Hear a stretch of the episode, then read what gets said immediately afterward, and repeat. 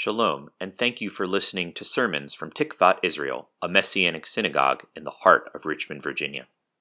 Listening to the podcast is great, but if you want the full experience, please join us on Zoom Saturday mornings at 10 a.m. for our worship service.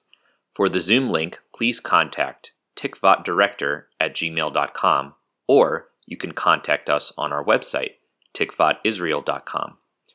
There, you can also support the ministry, learn more about Messianic Judaism, and find helpful resources. May Hashem bless you through the hearing of His word. Avinu, Father, thank you for your presence this morning and your goodness to us. We pray that your word would go forth to encourage your people. And in Yeshua's name we pray. Amen. The Spielberg movie, Amistad, tells the true story of Africans who are enslaved and brought over to the United States through Cuba on a Spanish ship, La Amistad. In 1839, the slave ship Amistad set sail. During the long and terrible trip, Joseph Cinque of the Mende people in West Africa led the enslaved people in an unprecedented uprising and they killed their captors. They were then held prisoner in Connecticut and their release became the subject of heated debate. A formerly enslaved freedman, Theodore Joadson, played by uh, the amazing Morgan Freeman, wanted Cinque and the others exonerated, uh, and he recruited a, a lawyer, Roger Baldwin, to help his case. The Africans managed to win their case in the federal court, but President Van Buren, nervous about his reelection and favor with the southern states and with Spain, gets the case appealed to the Supreme Court. The lawyer, Baldwin, has to deliver the bad news to his clients. So they find an interpreter that speaks English and Mende uh, so they can communicate this. Uh, Cinque responds through the translator, and this is what this is the dialogue, and I think we have it on on screen. We can see it. So Cinque says, "You said that there would be a judgment, and if we won the judgment, we would go free. That's in the federal court. They won their case." Lawyer, I said it, but I shouldn't have. What I should have said was, inter, uh, the interpreter inter- interrupts here. I can't translate that. Lawyer, you can't translate what? Interpreter, I can't translate should, should have, shouldn't have. Lawyer, there's no Mende word for should. Interpreter, no. Either you do something or you don't do it. Okay? Unlike the Mende people, we of course live in a world uh, and culture with regret. This is the realm of should have, could have, and would have. That's why there's so many movies and TV shows about time travel we have this desire to set right what once went wrong, to undo our mistakes. And this is what I was reminded of when I read this week's Haftarah portion about the prophet Samuel. Now, Samuel was an amazing guy. You see, he is in this kind of in between period. On one side is the time of the charismatic military leaders, known as the time of the judges. So he successfully transitioned us from those days, you know, think of Gideon and Samson and Deborah, to the monarchy, where he discipled and anointed the first two kings of Israel, so Saul and David. So he's in between these two periods.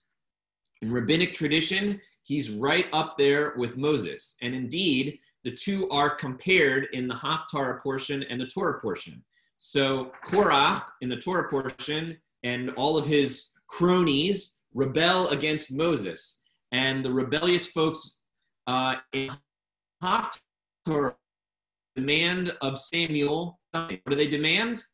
We want a king so we can be like all the other nations, right? And uh, so this is just before the Haftarah portion. Or we're going to start the story in 1 Samuel 8. So Samuel was getting older, and his sons were judging over Israel, but they weren't upright like Samuel, and they perverted justice and uh, they abused the system. So the elders gathered together and said, Look, Samuel, old buddy, old pal, you're getting a little older, and your sons aren't exactly Moses and Aaron. So appoint us a king to rule over us. And Samuel thought, Hmm, oi, these people. But he didn't say anything back to them He just prayed to God first, which is always a good idea. And the Lord responded in 1 Samuel 8, verses 7 through 9. Listen to the people, the voice of the people and all that they say to you, for they have not rejected you.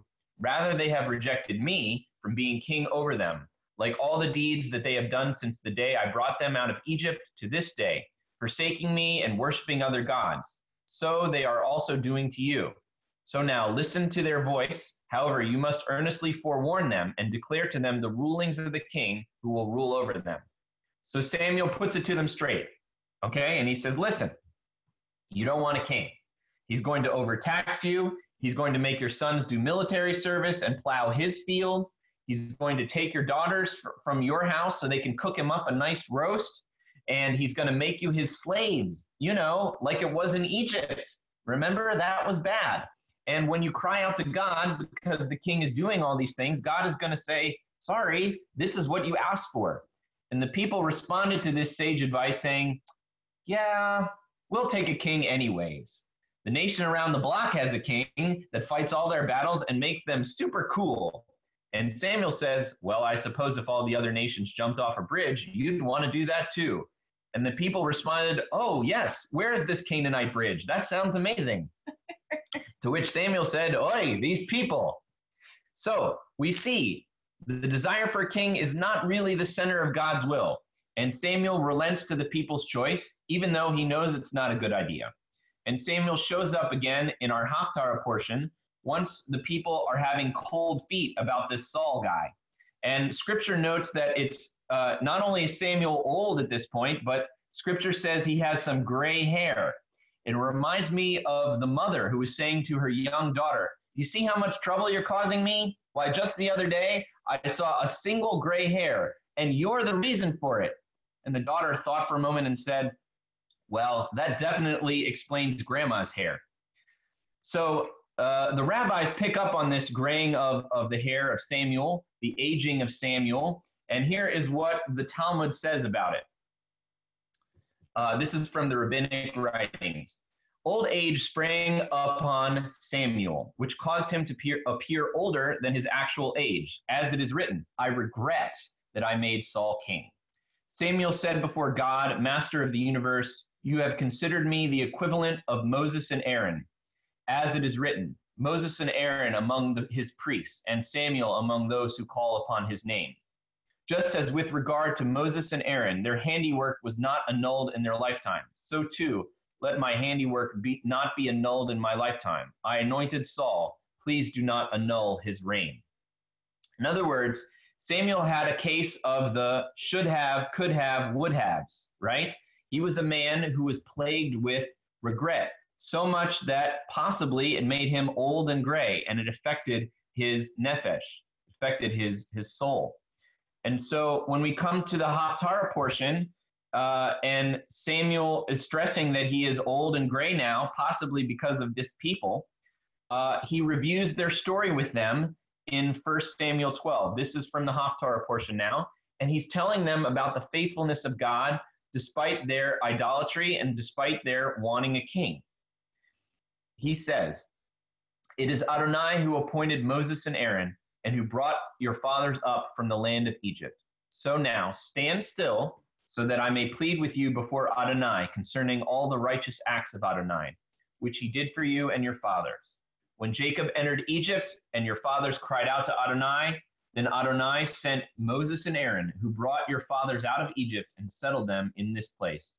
But then they forgot uh, Adonai their God, so he gave them over to the hand of Sisera, captain of the army of Hazor, into the hand of the Philistines, and into the hand of the king of Moab, who fought against them. Remember, this is the, the age of the judges. So they cried out to Adonai and said, We have sinned because we have forsaken Adonai and have worshipped the Baalim and the Ashtaroth.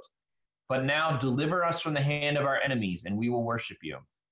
Then Adonai sent Jerubbaal, Bedan, Jephthah, and Samuel, and you know also Gideon and Samson and all those guys, and delivered you from the hand of your enemies on every side, so that you might live securely. But when you saw Nahash, king of the Ammonites, marching against you, you said to me, No, but a king must reign over us, even though Adonai your God is your king. Now, therefore, here is the king whom you have chosen and whom you have asked for. And behold, Adonai has sent him as a king over you. This is referring to King Saul. If you fear Adonai and worship him and listen to his voice and do not rebel against the command of Adonai, then both you as well as the king who reigns over you will be following uh, Adonai your God. But if you do not listen to the voice of Adonai and rebel against the command of Adonai, then the hand of Adonai will be against you and against your fathers. Now stand by and see this great thing that Adonai will do before your eyes. Is it not the wheat harvest today? I will call to Adonai that he may send thunder and rain. Then you will know and see that your wickedness is great, which you have done in the sight of Adonai by asking for yourselves a king. So this last thing is a little bit strange to us. You know, uh, Samuel's saying you're going to get thunder and rain. And we think, oh, that's usually good, right? Uh, in the ancient world, they needed rain. But this was the dry season. So this was the season of the wheat harvest. So thunder and rain would actually ruin their crops if, if it came at the wrong time. And this is the consequence for their behavior, for asking for a king. You know, when I was a sophomore in college, I had just become a follower of Yeshua, and I had an idea. I would do a Bible study for in Spanish for the folks that worked at the university. I invited some folks, and I invited the leader of InterVarsity, uh, the Christian Fellowship at Wesleyan. Uh, his name was Greg, and he knew a little bit of Spanish, and he had led other exploratory Bible studies. So I invited him to, to join me as well. And the first day, guess who showed up? It was just Greg and me with my Spanish Bible. And uh, we got to chatting, and he asked me, he said, uh, Now, David, did you pray about this venture or did you just kind of run with it? And I said, Well, I just kind of ran with it. And he said, That's okay. You know, it'll give us some time to, to chat. And so Greg and I had our own Bible study and processing time, and it ended up being very fruitful and it really blessed my socks off. And then for subsequent Bible studies, I learned to pray first and get a sense of what God wanted to do before jumping in and we actually had folks show up later on and it was that was very fruitful as well but i never forgot the way that greg gently advised me to pray beforehand but also he availed himself of the time that we had just the two of us because of my quote unquote mistake i had this really great appointed moment with greg my junior year i chose to study abroad in madrid and by the time I had arrived, I had been following Yeshua just since the end of my sophomore year. So I still wasn't used to praying about decisions, especially major decisions. I had decided to study there because it fit with my major. You know, I was I was learning Spanish, and I began to worry that I was outside of God's will. What if I wasn't supposed to be in Spain? What if I was supposed to be somewhere else? And there I was, committed to four months in Madrid, and I never asked God if that's where He wanted me to be. Nevertheless, despite my lack of prayer preparation, God blessed me abundantly. I made a great friend, Carlos, a brother in Messiah that I still uh, talk to today. He's extremely encouraging. He's encouraged um, my parents, my family. Um, I found a great church and I grew a lot in my faith and uh, also in learning Spanish. I found a, a local after school program for elementary kids and I helped them with their homework, which was probably the best experience I had.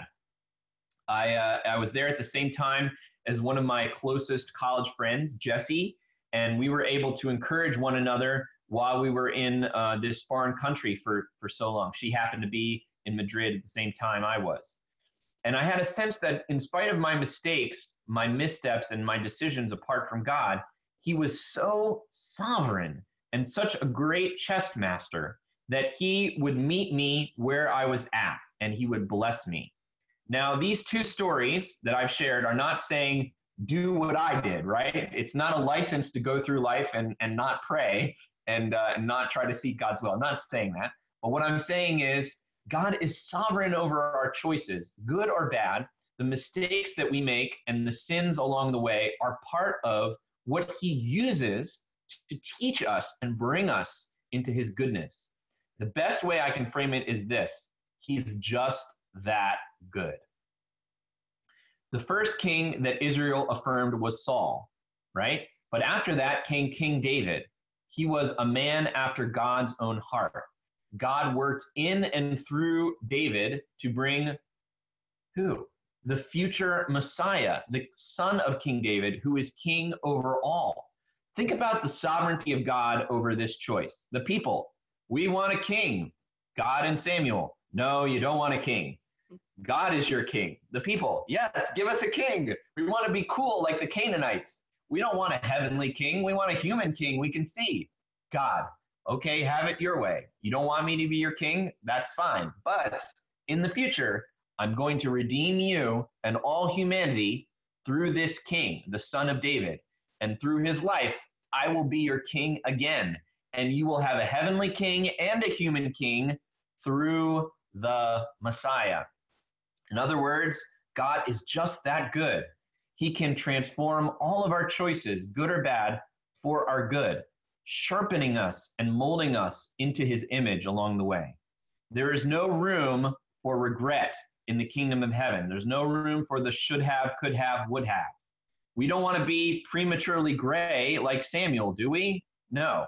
And no offense to those who have gray hair. I'm not saying anything about that. But what I am saying is when we when we repent, let's trust that our mistakes are thrown into the sea, right? And that God will restore the years that the locusts have eaten.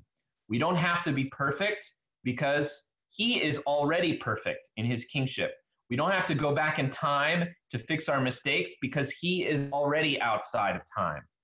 So, whatever happened to you this week, this month, this year, whatever mistakes you made, trust me, he's got you. He is a good father and a good king. Amen. All right. Well, let's pray. Avinu, we thank you for your sovereignty over our choices. We thank you that we can trust you even when we slip up or when we mess up, Lord, that um, we don't have to go back in time. We don't have to spend time uh, in regret, in the should have, could have, would have mode, but we can trust you that you are using all things for our good. As it says in your word, in all things you work for the good of those who love you, those called according to your purpose. And in Yeshua's name we pray. Amen.